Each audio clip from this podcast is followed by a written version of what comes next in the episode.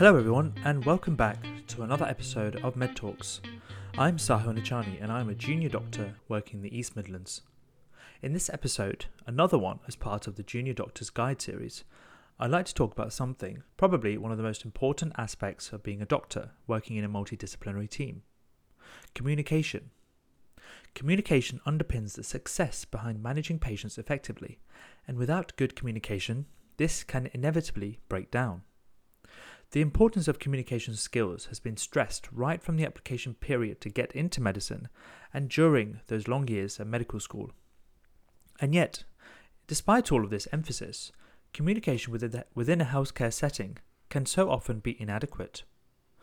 I'd like to give you a few examples which I've reflected on from the past few months, particularly during this COVID pandemic. I'll start with something that probably, probably happens all too often. Let's paint the scene. Every morning, the medical team will do a ward round where they go to see all of the patients on the ward and assess their latest clinical situation. By taking a history, examining the patient, looking through the latest blood results and scan results, a plan is made for that patient. This can be something like continue with antibiotics, blood transfusion, or discharge later if no further temperature spikes. Now, sometimes an amendment is made to that plan away from the patient. For example, the examining physician has remembered that he heard some crepitations on auscultation of the patient's chest, and he wants to order a chest x ray for the patient to look for any consolidation, indicative of a pneumonia. This plan was made outside of the patient's room. The x ray has been requested by the team, and a couple of hours later, a porter comes up to the ward to take the oblivious patient down for the chest x ray. The patient, perplexed, now starts to panic because he or she was not informed about the x ray during the ward round. They know about the plan for a blood transfusion, however, no one has told them about this x ray. Now they're freaking out about something being wrong with their lungs, with their chest, and they start to get angry with the medical team because they haven't been made aware of this investigation. This has the potential to break down all trust and rapport that the team has developed with the patient during their admission. Now, most of the time, all it takes after this incident is to apologize to the patient for this miscommunication, and they are usually quite forgiving. But these breakdowns in communication are so easily avoidable if someone from the team goes to update the patient. A similar example happened on my ward very recently. A patient with multiple myeloma was admitted to the hematology ward due to abdominal pain and constipation. Now, she normally takes modified release of morphine sulfate, 10 mg twice daily, so once in the evening, once in the morning. Striking the right balance between eliminating the pain and getting the bowels moving has proven to be very difficult. The higher the morphine dose, the higher the likelihood of constipation. So one day after the ward round, we were making preliminary plans to discharge the patient in the next couple of days, and so we decided to adjust the morphine dose to 5 mg twice daily. The next morning, we arrived on the ward and the nurse immediately informed us about the patient's discontent with this decision. According to the nurse, the patient had a very disturbed night's sleep as a result of this dosage alteration, not because she was in pain, just because she was annoyed that we had done this without telling her. So on the ward round, we went to see the patient and explored her concerns. Now, she's a strong believer in being kept fully aware of everything to do with her healthcare and management, and rightly so. Changing her morphine dose without discussing it with her or informing her caused her a significant degree of stress, which then disrupted her sleep. Our ancestors adopted the more paternalistic method of medicine, where the physicians made the decisions with or without involving the patient. Now, in this 21st century, the approach is much more collaborative, with the physician being the expert on evidence based medicine and the patient being the expert on, well, themselves. The patient expressed their wish to be involved in every aspect of her care, wherever possible, and made it quite clear that even the slightest of changes to her usual medication doses should be done after consulting her. So basically, what I'm trying to say is keep your patients in the loop wherever you can. So if you're ordering an investigation that wasn't mentioned during the ward round at the patient's bedside, go and inform them about this plan. Explain the procedure or the investigation to them and address any concerns. This will ensure that that rapport and trust is maintained, and it only takes a few seconds to minutes. Once you've done this, you should document in the medical notes the conversation you've had with the patient so that everyone is updated. Now, this brings me on to documentation. When documenting, you must document honestly and only document what was discussed in that conversation. I recall a time when I was on call in the medical assessment unit a few weeks ago. The consultant and I went to see a patient during the ward round. This was a 55 year old gentleman admitted, admitted from his GP due to a few week history of dark urine, pale stools, and widespread itching. He also had some yellowish discoloration of his skin. He'd come to the MAU from A&E following a CT scan of his chest, abdomen and pelvis as part of the diagnostic workup to see what's causing these symptoms, all, fe- all which are features of jaundice. The CT report suggested a suspicious area within the pancreas, which would need some further investigation with the more useful MRI scan. Now, in the notes, it was clearly documented that the patient is aware of the CT scan findings. After the ward round, I had to go back to see the patient as he was reporting some pain. I assessed him and informed him about the plan to perform an MRI scan the next day to see exactly what was going on. Prior to this, I asked him what he knew about the CT findings. To my surprise, his answer was minimal and there was no mention of the pancreas. It appeared that he had not been informed about this suspicious area within the pancreas and had just been told that further investigations were needed. Now, this put me in an extremely difficult and awkward position. Do I tell the patient, or do I keep quiet and wait for the MRI result? In the end, I decided that honesty was the best policy, and the gentleman would appreciate my honesty, which he certainly did. So I told him exactly what the CT report said. There is an area in the pancreas which is flagged as being suspicious, however, we cannot be sure of exactly what it is without doing more sensitive imaging, which is the MRI scan.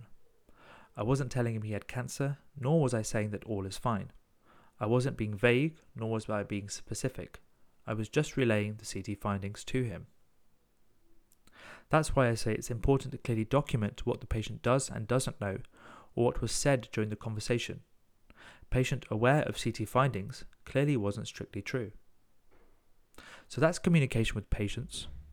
Now I'd like to touch on communication with other members of the healthcare team. We've spoken about ward rounds. So, after a ward round is completed, after all patients have been seen by a doctor, a plan is made for each patient, and it's imperative that this plan is relayed to the nurses.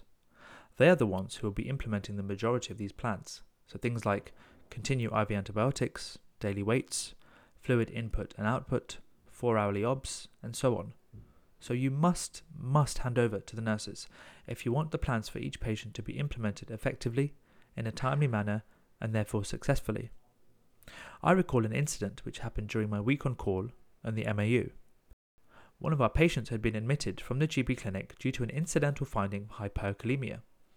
On admission, his potassium was around 6.7. This is a medical emergency as hyperkalemia can potentially lead to fatal dysrhythmias.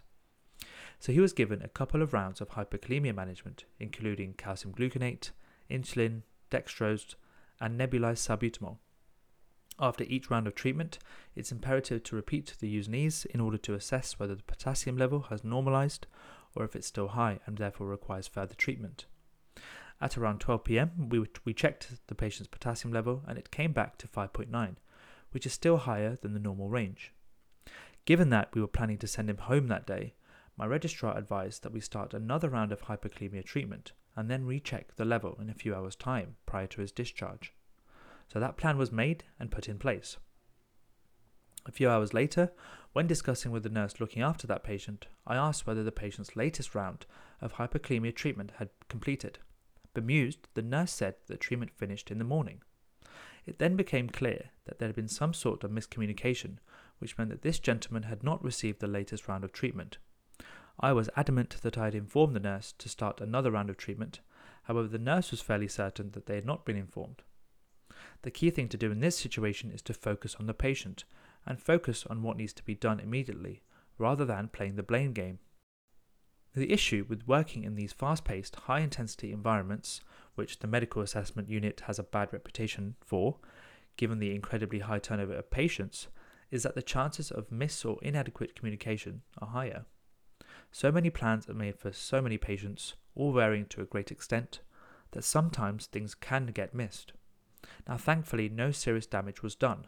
However, it was a huge wake up call for myself and I'm sure for the nurse. On another occasion, that could have gone devastatingly wrong.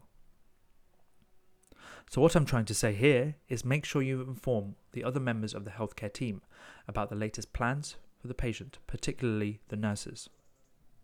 The final topic I'd like to touch on is communication with families. Now, communication with families is a huge part of being a doctor, and it can often be quite challenging. Whether it's updating them that their loved one is improved and is ready to be discharged, or breaking the sad news that, they that they've deteriorated during the night, or even obtaining a collateral history to understand how the patient has been prior to admission, it's imperative that the communication skills are up to scratch. During this coronavirus pandemic, visiting opportunities have been severely restricted, with hospitals adopting a policy of no visiting whatsoever unless a patient is deemed to be end of life, at which point a restricted number of relatives can visit, however, wearing full PPE. This, of course, will vary from hospital to hospital depending on each one's rules. Now, not being able to see your loved ones in hospital as you normally would must be the hardest thing for relatives to come to terms with, especially in times like these with so much uncertainty and so it's been our job to ensure that they are regularly updated about how their loved one is doing. I remember a night shift back in April where I was called to see an 80 year old gentleman with COVID 19 who was deteriorating. I assessed him and discussed with my registrar, who advised that he may be coming towards the end of his life as he wasn't responding to the medical therapy. However, we'd give him another 12 to 24 hours before making a final decision. As he had deteriorated, I needed to update the family about the latest events. Now, what I was hoping would be a short but informative update given the time of 1am, it turned into an hour long conversation with the patient's son, daughter, and wife, all expressing their desires to come and visit him and asking for various things to be done for him, such as massaging his arms and legs, sitting by his bedside, and performing prayers with him, to name a few. I had to reiterate about 15 times the hospital policy of no visitors and had to continuously emphasize the reasons behind this policy. It's too risky for everyone involved. Towards the end, I was getting visibly frustrated at the length of this phone call and the number of times I had to repeat the policies. I did try to show as much empathy as possible. And looking back, whilst the length of this phone call may have been frustrating, it was purely just a devastated family worried sick about their loved one. And who can blame them? All it requires is for us to put ourselves in their shoes, and then we'll start to understand their emotions. Right, I think we'll leave it there. I hope you've enjoyed this episode and have been able to take something away from it. Remember to update your patients, their relatives, where appropriate, of course, and your colleagues. Good communication is the bridge between confusion and clarity. Thank you for listening. Don't forget to subscribe to our channels on Apple Podcasts, Spotify, and Google Podcasts. Share the episodes with your colleagues, your friends, and your family. Remember to fill out the feedback form in the episode bio you can follow us on Instagram, which is at medtalks.uk, and ask us any questions you'd like. Thanks very much, and see you in the next one. Goodbye.